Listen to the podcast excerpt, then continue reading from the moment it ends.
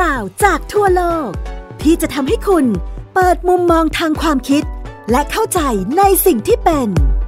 เล่ารอบโลก โดยปิติสีแสงนาม สวัสดีครับ คุณผู้ฟังที่รักทุกท่านกลับมาพบกับผมปิติสีแสงนาม และไทย PBS Podcast เล่ารอบโลกกันในตอนใหม่แล้วนะครับ สำหรับตอนนี้ก็ยังคงอยู่ในซีรีส์ของเพลงชาติอาเซียนนะครับแล้วก็เป็นตอนที่2นะครับที่เรากำลังพูดถึงเพลงชาติของประเทศกัมพูชา แน่นอนว่าเพลงชาติของประเทศกัมพูชาเนี่ยทำให้เราเข้าใจนะครับวิธีคิดนะครับของผู้นำนะครับแล้วก็รัฐของกัมพูชาในแต่ละช่วงเวลาตลอดประวัติศาสตร์ ตลอดประวัติศาสตร์ของกัมพูชาเองเนี่ยก็ มีสีสันมากนะครับ เราพูดถึงกัมพูชาในฐานะพระราชอาณาจักรกัมพูชานะครับที่ได้รับเอกราชนะครับหลังจากสงครามอินโดจีนครั้งที่ 1 ระหว่างเวียดนามกับฝรั่งเศสจบลงใช่ไหมครับ เวียดนามขับไล่ฝรั่งเศสที่เดียนเบียนฟูออกไปได้ในปี 1955 นะครับ หรือว่าปี 2493 นะครับ แล้วหลังจากนั้นนะครับก็ มีกระบวนการที่เรียกว่าสนธิสัญญาเจนีวานะครับเพื่อที่จะจัดตั้งประเทศขึ้นมาใหม่นะครับแน่นอนประเทศที่ตั้งขึ้นมาใหม่ ก็มีพระราชอาณาจักรลาว พระราชอาณาจักรกัมพูชานะครับแล้วก็เวียดนามเหนือกับเวียดนามใต้โดยในพระราชอาณาจักรกัมพูชาเนี่ยคนที่เป็นประมุขของรัฐณตอนนั้นก็คือพระบาทสมเด็จพระนโรดมศรีหนุใช่ไหมครับที่เราเล่ากันไปในตอนที่แล้ว แต่แน่นอนเมื่อมีการจัดตั้งประเทศขึ้นใหม่นะครับหลังจากที่เคยอยู่ภายใต้การปกครองของฝรั่งเศสมาต่อเนื่องยาวนานนะครับ กลุ่มความคิดต่างๆในประเทศที่อยากจะจัดระเบียบ อยากจะเข้าถึงวิธีการคิดนะครับ อยากจะวางระบบการปกครองของกัมพูชาเองเนี่ยก็มีหลากหลายกลุ่มด้วย หนึ่งในกลุ่มนั้นก็แน่นอนนะครับ เรากำลังพูดถึงกลุ่มของเจ้านรดมศรีหนุเองนั่นแหละ เจ้านรดมศรีหนุเองนะครับ ก็ต้องการที่จะ เปลี่ยนวิธีคิดของตัวเองด้วยนะครับ เพราะว่าตัวของเจ้านรดมศรีหนุเองอย่างที่เราเรียนไปในคราวที่แล้วนะครับว่าก็มีการปลดยศตัวเองนะครับจากพระมหากษัตริย์ลงมาเป็นนายกรัฐมนตรีนะครับแล้วก็ตั้งพรรคการเมืองที่มีแนวโน้มไปในทางสังคมนิยมเนี่ยขึ้นมานะครับแต่ว่ายังเป็นสังคมนิยมที่สนับสนุนระบอบเจ้า เพื่อที่จะคัดค้านอำนาจกับ อีกระบอบหนึ่งซึ่งต้องการที่จะโค่นล้มระบอบเจ้าไปเลย นั่นก็คือสาธารณรัฐนะครับ แล้วก็เวนคืนตำแหน่งของตัวเองในฐานะพระมหากษัตริย์เนี่ยให้กับพระราชบิดา เพราะนั้นการเมืองในเขมรก็เริ่มมีสีสัน เหตุการณ์ผ่านไปเรื่อยๆนะครับก็แน่นอนนะครับ สิ่งที่เราเห็นมันไม่ได้เกิดขึ้นภายในประเทศกัมพูชา แต่ว่าเราเห็นการเปลี่ยนแปลงในประเทศเพื่อนบ้านของกัมพูชา นั่นก็คือเวียดนามเหนือกับเวียดนามใต้รบกันนะครับแล้วก็เข้าสู่สถานะที่เรียกว่าสงครามอินโดจีนครั้งที่2นะครับหรือที่เราเรียกกันว่าสงครามอเมริกันเวียดนาม หรือสงครามเวียดนามเนี่ยตั้งแต่ปี 1955 จนถึงปี 1975 สิ่งที่เกิดขึ้นด้วยนะครับก็คือ โฮจิมินห์นะครับซึ่งเป็นผู้นำของเวียดนามเหนือที่เชื่อในระบอบสังคมนิยมคอมมิวนิสต์แล้วก็ได้รับการสนับสนุนจากโซเวียตเนี่ยก็มีแนวคิดในเรื่องของโฮจิมินห์ Trail โฮจิมินห์ Trail ก็คือในเมื่อเวียดนามเหนือไม่สามารถกรีธาทัพเข้าเวียดนามใต้ผ่านเส้นขนานที่ 17 ซึ่งบอกว่าเป็นเขตปลอดทหาร ในพรมแดนระหว่างเวียดนามเหนือกับเวียดนามใต้ อย่างนั้นเวียดนามโดยกองทัพที่เราเรียกกันว่ากลุ่มเวียดมินเนี่ย ก็ใช้พระราชอาณาจักรลาว แล้วก็พระราชอาณาจักรกัมพูชาเป็นทางผ่านสิ เพื่อที่จะอ้อมมาทางตะวันตกใช่ไหมครับ ผ่านทางสปปลาว ตั้งกองทัพไว้ในสปปลาว เข้ามาในกัมพูชา ตั้งกองทัพไว้ในกัมพูชา แล้วเดี๋ยวจะนัดวันวอเวลานอเพื่อที่จะบุกเข้าประเทศเวียดนามใต้พร้อมกัน ซึ่งแน่นอนณขณะนั้นเองเนี่ยนะครับเจ้านโรดมเสียหนุเองก็เริ่มรู้สึกไม่พอใจกับสถานการณ์ที่เกิดขึ้นว่าเอ๊ะ เวียดนามจะเข้ามาแทรกแซงกิจการภายในของกัมพูชา ดังนั้นกลุ่มแรกเลยนะครับที่เจ้าสีหนุของเราเนี่ยให้การสนับสนุนก็คือไปสนับสนุนกลุ่มของนายพลลอนนอนซึ่งนายพลลอนนอนเองเนี่ยก็ถือว่าเป็นรัฐบาลนิยมฝ่ายอเมริกานะครับแล้วก็ต่อต้านเวียดนามเหนือ เพราะฉะนั้นสิ่งที่เกิดขึ้นก็คือการสนับสนุนตรงนี้นำไปสู่การที่ลอนนอนเอง ซึ่งรับแนวคิดมาจากอเมริกาก็สนับสนุนวิธีคิดแบบสาธารณรัฐ หรือ Republic ก็เลยทำการรัฐประหารในวันที่ 18 มีนาคมปี 1970 นะครับ แล้วก็สถาปนารัฐใหม่ขึ้นมาแทนรัฐกัมพูชาเดิมที่เป็นพระราชอาณาจักรกัมพูชา แล้วก็ให้ชื่อว่าเป็นสาธารณรัฐกัมพูชา แน่นอนว่าคนหนึ่งซึ่งสนับสนุนตัวของลนนด้วยก็คือพระญาติของสีหนุเองนี่แหละ ก็คือพระศรีสุวัตสิริมตะนะครับ ซึ่งอย่างที่เคยเรียนไปในตอนที่แล้วใช่ไหมครับว่าตระกูลเจ้าของเขมรเนี่ยเขามีอยู่สองตระกูลใหญ่ก็คือตระกูลนโรดม กับตระกูลศรีสุวัตเพราะนั้นนโรดมศรีหนุเนี่ยมีพระราชบิดาเป็นตระกูลทางด้านนโรดม แล้วมีญาติทางด้านพระราชมารดาเนี่ยเป็นตระกูลศรีสุวัต ฝรั่งเศสก็เลยเลือกทานนรมศรีหนุขึ้นมาเป็นกษัตริย์ เพราะว่าถือว่าเป็นคนที่อยู่ตรงกลางระหว่างเจ้าสองฝั่ง แต่ว่าแน่นอนในที่สุดแล้วสิ่งที่เกิดขึ้นก็คือพระศรีสุวัตสิริมตะ ซึ่งก็สนับสนุนลอนนอนเนี่ยก็ปฏิวัติรัฐประหารรัฐบาลของเจ้าสีหนุนะครับ แล้วก็พรรคฟุนซินเปกเองก็ต้องหนีออกไปนะครับ เจ้านรมสีหนุเองก็ย้ายออกไปอยู่ที่ประเทศจีนนะครับ ตั้งรัฐบาลพระถิ่น เพราะนั้นกัมพูชาในเวลานั้นก็กลายเป็นสาธารณรัฐเขมร เราเคยพูดถึงเพลงชาติของสาธารณรัฐเขมรไปแล้วใช่ไหมครับ ที่เรียกว่ามัชสาธารณรัฐเขมร สาธารณรัฐเขมรเองก็อยู่ต่อเนื่องมาได้ไม่ค่อยนานเท่าไหร่นะครับ ทั้งนี้ทั้งนั้นเป็นเพราะว่าอะไร เป็นเพราะว่ามันเกิดขึ้นจากคนที่อยู่ในเมืองอะที่เป็นกลุ่มชนชั้นกลางไปจนถึงคนที่ร่ำรวยนักธุรกิจ ที่คิดว่าถ้าเข้าสู่ระบอบสาธารณรัฐแล้วเนี่ยตัวเองจะสามารถตักตวงความมั่งคั่งได้ต่อไป แต่ชาวนาคนยากจนที่อยู่ในเมือง ชาวนาที่อยู่ในชนบท เขาไม่ได้อินกับระบบสาธารณรัฐด้วย ในขณะที่ลอนนอนแล้วก็พวกพ้องเองพอขึ้นมาเป็นผู้บริหารเป็นนายรัฐมนตรีเนี่ยสาธารณรัฐกัมพูชาก็เช่นเดียวกันกับประเทศอื่นในเอเชียตะวันออกเฉียงใต้ นั่นก็คือมีการคอร์รัปชันมีการช่อลาดบางหลวงกันอย่างเต็มไปหมด เพราะฉะนั้นความล้มเหลวของสหรัฐกัมพูชาก็เริ่มขึ้น เพราะว่าอะไร เพราะว่าหนึ่งมันอยู่ได้เพราะสหรัฐอเมริกาสนับสนุน แต่นี่มันปี 1970 แล้วอะ่ะ ซึ่งถ้าใครเรียนประวัติศาสตร์ก็จะรู้นะครับว่าเดี๋ยวพอเข้าสู่ทศวรรษ 1970 เนี่ยสหรัฐอเมริกาจะประสบกับปัญหาวิกฤตเศรษฐกิจใช่ไหมครับภายในประเทศที่เงินเฟอ้อสูงมาก ราคาพลังงานสูงมากนะครับ แล้วก็ แพ้สงครามในสงครามเวียดนามในปี 1975 เพราะฉะนั้นการอยู่ของรัฐบาลสหรัฐเขมรที่สนับสนุนโดยอเมริกาเนี่ยพออเมริกาถอยออกไปมันก็อ่อนแอ ในขณะเดียวกันภายในเขมรเองนะครับเนื้อในของเหล็กนี่แหละ เป็นตัวที่ทำให้เกิดสนิม เพราะว่ารัฐบาลสาธารณรัฐเขมรเองก็โกง ช่อลาดบางหลวงคอร์รัปชันนะครับแล้วก็เอื้อประโยชน์แต่เฉพาะกลุ่มคนรวยที่อยู่ในพนมเปญ ในขณะที่ชาวบ้านร้านตลาดที่เป็นคนยากจน แล้วก็เกษตรกรภายนอกเนี่ยเขาไม่ได้ประโยชน์จากสาธารณรัฐกัมพูชาเลย เพราะฉะนั้นในเวลาเดียวกันนี้นะครับเจ้านรดมเสียหนุซึ่งลี้ภัยไปอยู่ที่ปักกิ่ง ก็ทิ้งนโยบายความเป็นกลางทางการเมืองนะครับ แล้วก็ออกมาประกาศเรียกร้องผ่านวิทยุประชาชนด้วยซ้ำนะครับ ว่าให้คนไหนก็ตามที่เป็นคนเขมรที่สนับสนุนพระองค์ ให้ออกมาประท้วงรัฐบาลลอนนอน ผลที่ตามมานะครับก็คือการประท้วงรัฐบาลลอนนอนในหลายจังหวัดของเขมรเลย แล้วก็ที่ที่รุนแรงที่สุดก็คือที่กำปงจามนะครับซึ่งต่อมาจะกลายเป็นจังหวัดพระศรีหนุ โดยสิ่งที่เกิดขึ้นของความรุนแรงครั้งนั้นนะครับก็คือกลุ่มฝูงชนเนี่ยได้สังหารลอนนิน ลอนนินเป็นน้องชายของลอนนอนครับเพราะนั้นลองนึกภาพดูว่าโอ้โหสีหนุเห็นการสนับสนุนจากภาคประชาชนขนาดนั้น สิ่งที่เกิดขึ้นก็คือ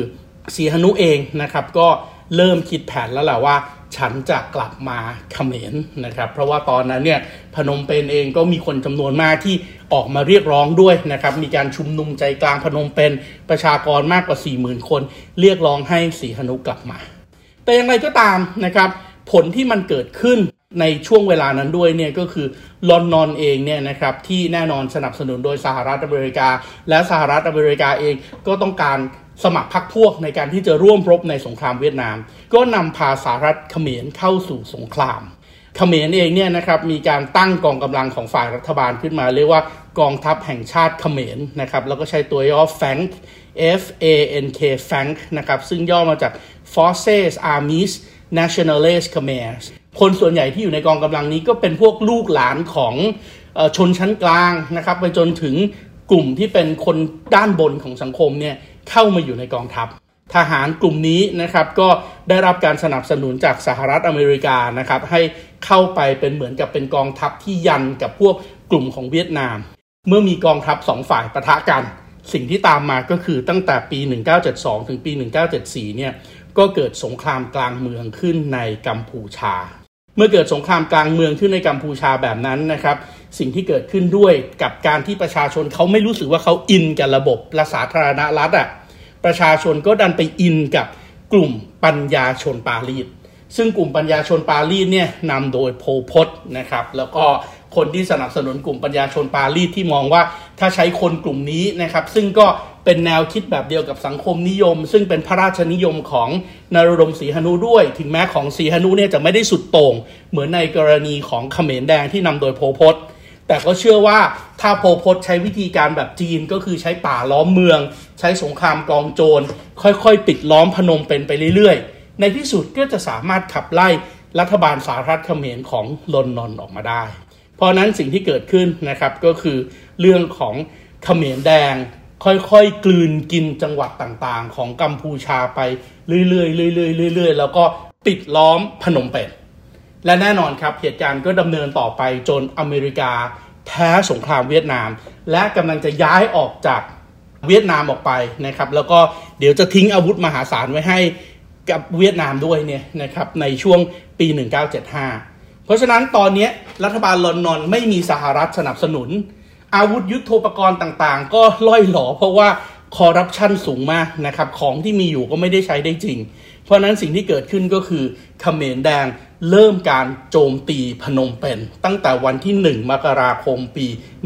1975 เส้นทางการลำเลียงเส้นทางโลจิสติก เพื่อที่จะส่งอาหาร ส่งสิ่งของต่างๆ ที่เป็นสินค้าจำเป็น จากการค้าชายแดนเข้าสู่พนมเปญถูกตัด คนในพนมเปญเนี่ยเริ่มอดอยากมากขึ้นเรื่อยๆ แล้วเมื่ออดอยากมากขึ้นเรื่อยๆ สิ่งที่เกิดขึ้นคืออะไรครับ คนจำนวนหนึ่งก็เริ่มหนีออกจากเขมรพบว่าผู้ลี้ภัยเนี่ยในช่วงที่พีคๆนะครับก่อนที่จะเข้าสู่รัฐของเขมรแดงเนี่ยมีคนหนีออกจากเขมรถึงกว่า 2 ล้านคนสารัฐเขมรไม่สามารถที่จะดูแลตัวเองได้ต่อไปพอถึงเดือนมีนาคมนะครับทหารเขมรแดงราว 40,000 คนก็สามารถที่จะ ล้อมกรุงพนมเปญไว้ได้โดยเบ็ดเสร็จ และในที่สุดนะครับพอถึงวันที่ 17 เมษายนปี 1975 ซึ่งเป็นวันปีใหม่ใช่ไหมครับ เมษายนคือปีใหม่ของเอเชียตะวันออกเฉียงใต้ ดังนั้นในวันสงกรานต์เขมรแดงก็บุกเข้ามาในพนมเปญนะครับ แล้วก็ประกาศตั้งรัฐบาลใหม่ที่เรียกว่ารัฐบาลกัมพูชาประชาธิปไตย คนที่สนับสนุนคนหนึ่งก็คือเจ้านโรดมศรีหนุนั่นแหละ การเข้ามาครั้งนี้เองก็อาจจะเรียกว่าเป็นการชักศึกเข้าบ้านอีกรอบหนึ่งนะครับ เพราะว่าตัวของกัมพูชาที่อยู่ภายใต้วิธีคิดแบบเขมรแดงเนี่ยนะครับ ถือว่าเป็นยุคที่โหดร้ายเลวทรามที่สุดก็ว่าได้ รัฐณเวลานี้นะครับถูกเรียกว่ากัมพูชาประชาธิปไตยนะครับ ซึ่งแน่นอนกัมพูชาประชาธิปไตยก็นำโดยเลขาธิการพรรคที่เป็น พรรคการเมืองของโพพศนะครับ ซึ่งเรียกตัวเองว่าองค์การ องค์การหรือว่าอังการเนี่ยนะครับกลายเป็นองค์กรใหม่ที่ควบคุมทุกสิ่งทุกอย่างนะครับ แล้วก็ set zero นะครับ ประกาศยุติระบบกรรมสิทธิ์ทั้งหมดในกัมพูชานะครับ ทุกคนถูกขับไล่โดยเฉพาะกลุ่มที่ต่อต้านวิธีคิดแบบสังคมนิยมคอมมิวนิสต์สุดโต่งแบบเขมรแดง ถูกไล่ออกจากเมือง ถ้าใครต่อต้านมาก จับเอาไปเข้าแคมป์นะครับแล้วก็เริ่มต้นกระบวนการฆ่าล้างเผ่าพันธุ์ ซึ่งแน่นอนนะครับในช่วงแรกเองเนี่ยนะครับคนที่เป็นประมุขแห่งรัฐที่สนับสนุนโพพศก็คือพระนโรดมศรีหนุเอง พอถึงช่วงปี 1976 เพียงแค่หนึ่งปีจากการที่ท่านเห็นระบบเขมรแดงมันล่มสลายประเทศกัมพูชาขนาดนั้น ท่านก็สละตนเองจากตำแหน่งประมุขแห่งรัฐ แล้วก็ลี้ภัยไปอยู่ที่ประเทศจีน คนที่ขึ้นมาเป็นประมุขแห่งรัฐทานนรดมศรีหนุก็คือเขียวสัมพันธ์ ราะฉะนั้นเราก็จะได้ยินชื่อของคนกลุ่มนี้แหละนะครับ ที่เข้ามามีอำนาจแล้วก็สร้างความสูญเสียนะครับ มีความเชื่อกันนะครับว่าในเวลานั้นเนี่ยคนกัมพูชาเองในเขมรเนี่ยน่าจะมีประชากรในราว 7 ล้านคน ประมาณ 3 ล้านคนนะครับถูกฆ่าล้างเผ่าพันธุ์ไป เพียงเพราะว่ามีวิธีคิดที่ไม่ตรงกันกับวิธีคิดของเขมรแดง แล้วก็แน่นอนวิธีการฆ่าก็ฆ่ากันแบบเป็นฆ่าล้างเผ่าพันธุ์แบบเป็นล่ำเป็นสันนะครับ ที่เขาเรียกกันว่า killing field หรือว่าอุตสาหกรรมการฆ่าคนที่มีความคิดเห็นที่แตกต่าง คุณกำลังฟัง เล่ารอบโลก โดย ปิติสีแสงนาม ทางไทย PBS Podcast ถ้าเราอยากจะไปดูวิธีคิดของ อังการนะครับหรือว่าแกนนำของเขมรแดงเนี่ยนะครับก็ต้องไปเข้าใจเพลงชาติของเขาด้วยนะครับเพลงชาติของเขาเนี่ยใช้ชื่อเพลงชาติว่า 17 เมษามหาโชคชัยนะครับหรือว่าดอปปรัมปีนะครับดอปปรัมปีก็คือ 17ดอปเนี่ยสินะครับปรัมปีก็ 17นะครับดอปปรัมปีเมษาก็คือเมษายนนะครับดอปปรัมปีเมษาโมหาโชคเจยนะครับก็เป็นเพลงชาติของเขมรแดง คำแปลของเพลงชาติเขมรแดงนะครับ ซึ่งประกอบด้วยบทร้องนะครับยาวถึง 5 บทนะครับไม่มีใครทราบนะครับว่าใครเป็นผู้ประพันธ์ แต่ว่าก็มีคนกล่าวว่าจริงๆ แล้วคนที่ร่วมอยู่ในการแต่งเพลงนี้ก็มีตัวโพพดด้วย บทที่1นะครับคำแปลของเพลงชาติเป็นดังนี้ครับ เลือดแดงฉานนองในทุ่งนา กัมพูชามาตุภูมิ เลือดกรรมกรกสิกรซึ่งอุดม เลือดยุทธชน ยุทธนารีปฏิวัติ เห็นไหมครับเขาเริ่มต้นโดยการบอกว่าการนองเลือดเนี่ยมันคือสิ่งที่เกิดขึ้นแล้วก็มีความจำเป็นนะครับในการที่จะเปลี่ยนผ่านการปฏิวัตินะครับบทที่ 2 เลือดแปรกลายเป็นแข็งขลังกล้า ต่อสู้เด็ดเดี่ยว 17 เมษาใต้ร่มธงปฏิวัติ คือภาวะปลดปล่อยจากภาวะฆ่าทาสเขา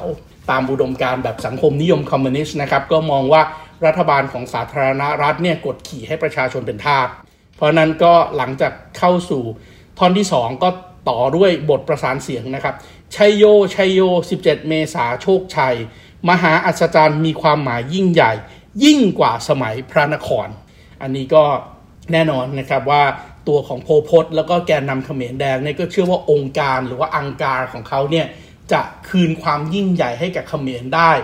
มีการเรียนแบบการสร้างอาณาจักรพระนครด้วยซ้ำนะครับ โดยการสร้างเขื่อน และขุดบ่อน้ำขนาดใหญ่ที่เรียกว่าบาราย แต่เนื่องจากเขมรแดงปิดประเทศและต่อต้านการใช้ทุนทุกอย่าง ดังนั้นการสร้างบารายขนาดใหญ่ขององค์การเขมรแดงเนี่ยใช้แรงงานคนล้วนๆแล้วก็ใช้มือเปล่ากับอุปกรณ์ที่เป็นอุปกรณ์ primitive มากๆ อย่างเช่น ปุงกีแล้วก็จอบเสียมเนี่ยในการที่จะขุดทะเลสาบขนาดใหญ่ เพื่อที่จะเอาดินนั้นไปสร้างเขื่อนขนาดใหญ่ด้วย เพราะนั้นลองนึกภาพดูนะครับว่าวิธีการเริ่มต้นรัฐของเขาเซตซีโร่แล้วกลับประวัติศาสตร์ไปอยู่ยุคขนาดนั้นเลย ก่อนที่จะเข้าสู่บทที่ 3 นะครับ เรารวบรวมกันก่อสร้างกัมพูชาและสังคมใหม่ บวรประชาธิปไตย เสมอภาคและยุติธรรม ตามมักคาผู้นำการเอกราชมั่นคงเห็นไหมฮะ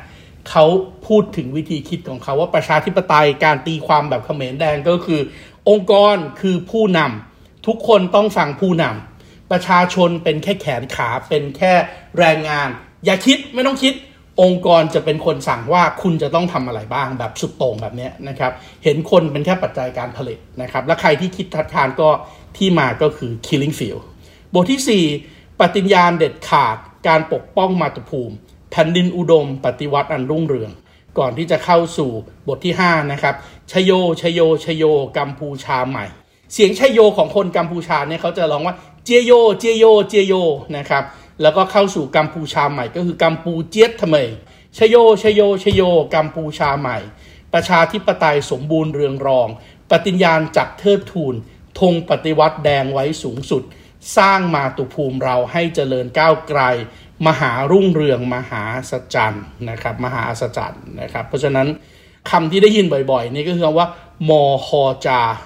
มอฮาจามอฮาอจานะครับมอฮาอจานี่ก็คือมหาอัศจรรย์นะครับ แล้วก็คำว่ารุ่งเรืองเนี่ยก็คือว่ารุ่งเรืองตรงกันเลยกับเสียงในภาษาไทย เจโย เจโย เจโย กัมปูเจียตเมยปรเจียทิปไตยนะครับก็คือประชาธิปไตย ชอมโบตะกรมตะเกิงปตัจโยอย่างเงี้ยนะครับก็ถือว่าเป็นวิธีการออกเสียงแบบของเพลงนะครับที่เรียกว่าดรอมปัมปลีเมษาโมหาโจกเจย หรือว่า 17 เมษามหาโชคชัย ที่นำพากัมพูชาเข้าสู่ยุคมืดที่สุดของประวัติศาสตร์นะครับ แล้วก็การฆ่าล้างเผ่าพันธุ์ที่รุนแรงที่สุดในประวัติศาสตร์ มนุษยชาติอีกครั้งหนึ่งก็เกิดขึ้นในยุคนี้ด้วย ถือว่าเป็นเรื่องเศร้านะครับ แต่ว่าตอนนั้นเองเนี่ยมันก็เป็นเรื่องของการเมืองภายในยุคสงครามเย็นนะครับ ซึ่งความโหดร้ายเลวทรามก็เกิดขึ้นนะครับ แล้วเราก็ คงจะต้องได้แต่ขอแสดงความเสียใจกับประเทศกัมพูชาในเวลานั้น ขอแสดงความเสียใจกับคนเขมร แล้วก็ต้องเรียนรู้เพื่อไม่ให้ประวัติศาสตร์แบบนี้มันซ้ำรอยขึ้นมาอีกครั้งหนึ่งนะครับ แล้วก็เราจะจากกันไปในไทยพีบีเอสพอดแคสต์เล่ารอบโลกโดยปิติศรีแสงนามนะครับ ในตอนนี้โดยมารับฟังเพลงชาติของพวกเขมรแดงไปพร้อมกันนะครับ เพลงชาติเพลงนี้ก็ชื่อว่า 17 เมษามหาโชคชัยนะครับ ดอบปรัมปลีเมซาโมหาโจกเจเชิญรับฟังพร้อมกันและสวัสดีครับ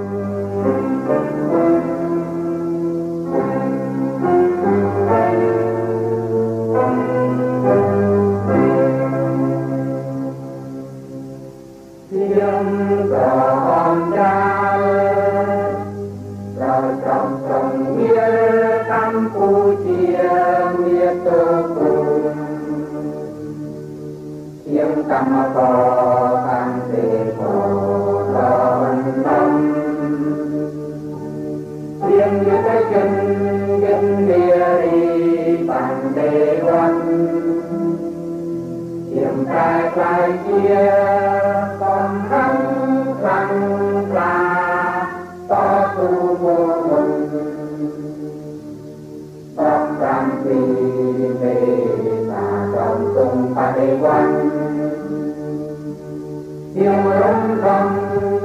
thần tỷ kiếp nhân thế. Tình yêu tình yêu các tâm vì thế ta cho kết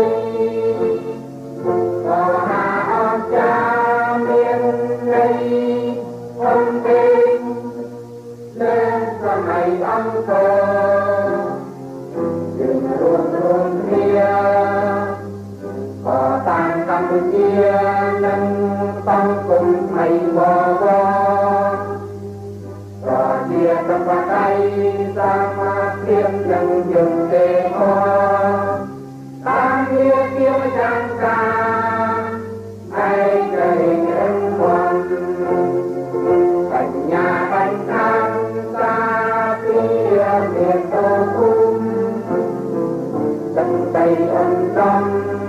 phải bắt cho Hãy subscribe cho kênh Ghiền Mì Gõ Để không bỏ lỡ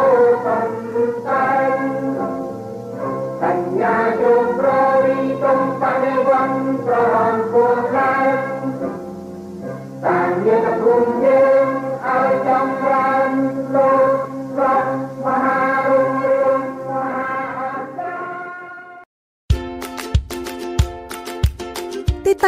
รายการ เล่ารอบโลก ได้ทางเว็บไซต์และแอปพลิเคชันไทย PBS Podcast และติดตามความเคลื่อนไหวรายการได้ที่ สื่อสังคมออนไลน์ไทย PBS Podcast ทั้ง Facebook, Instagram, YouTube และ Twitter ไทย PBS Podcast View the world via the voice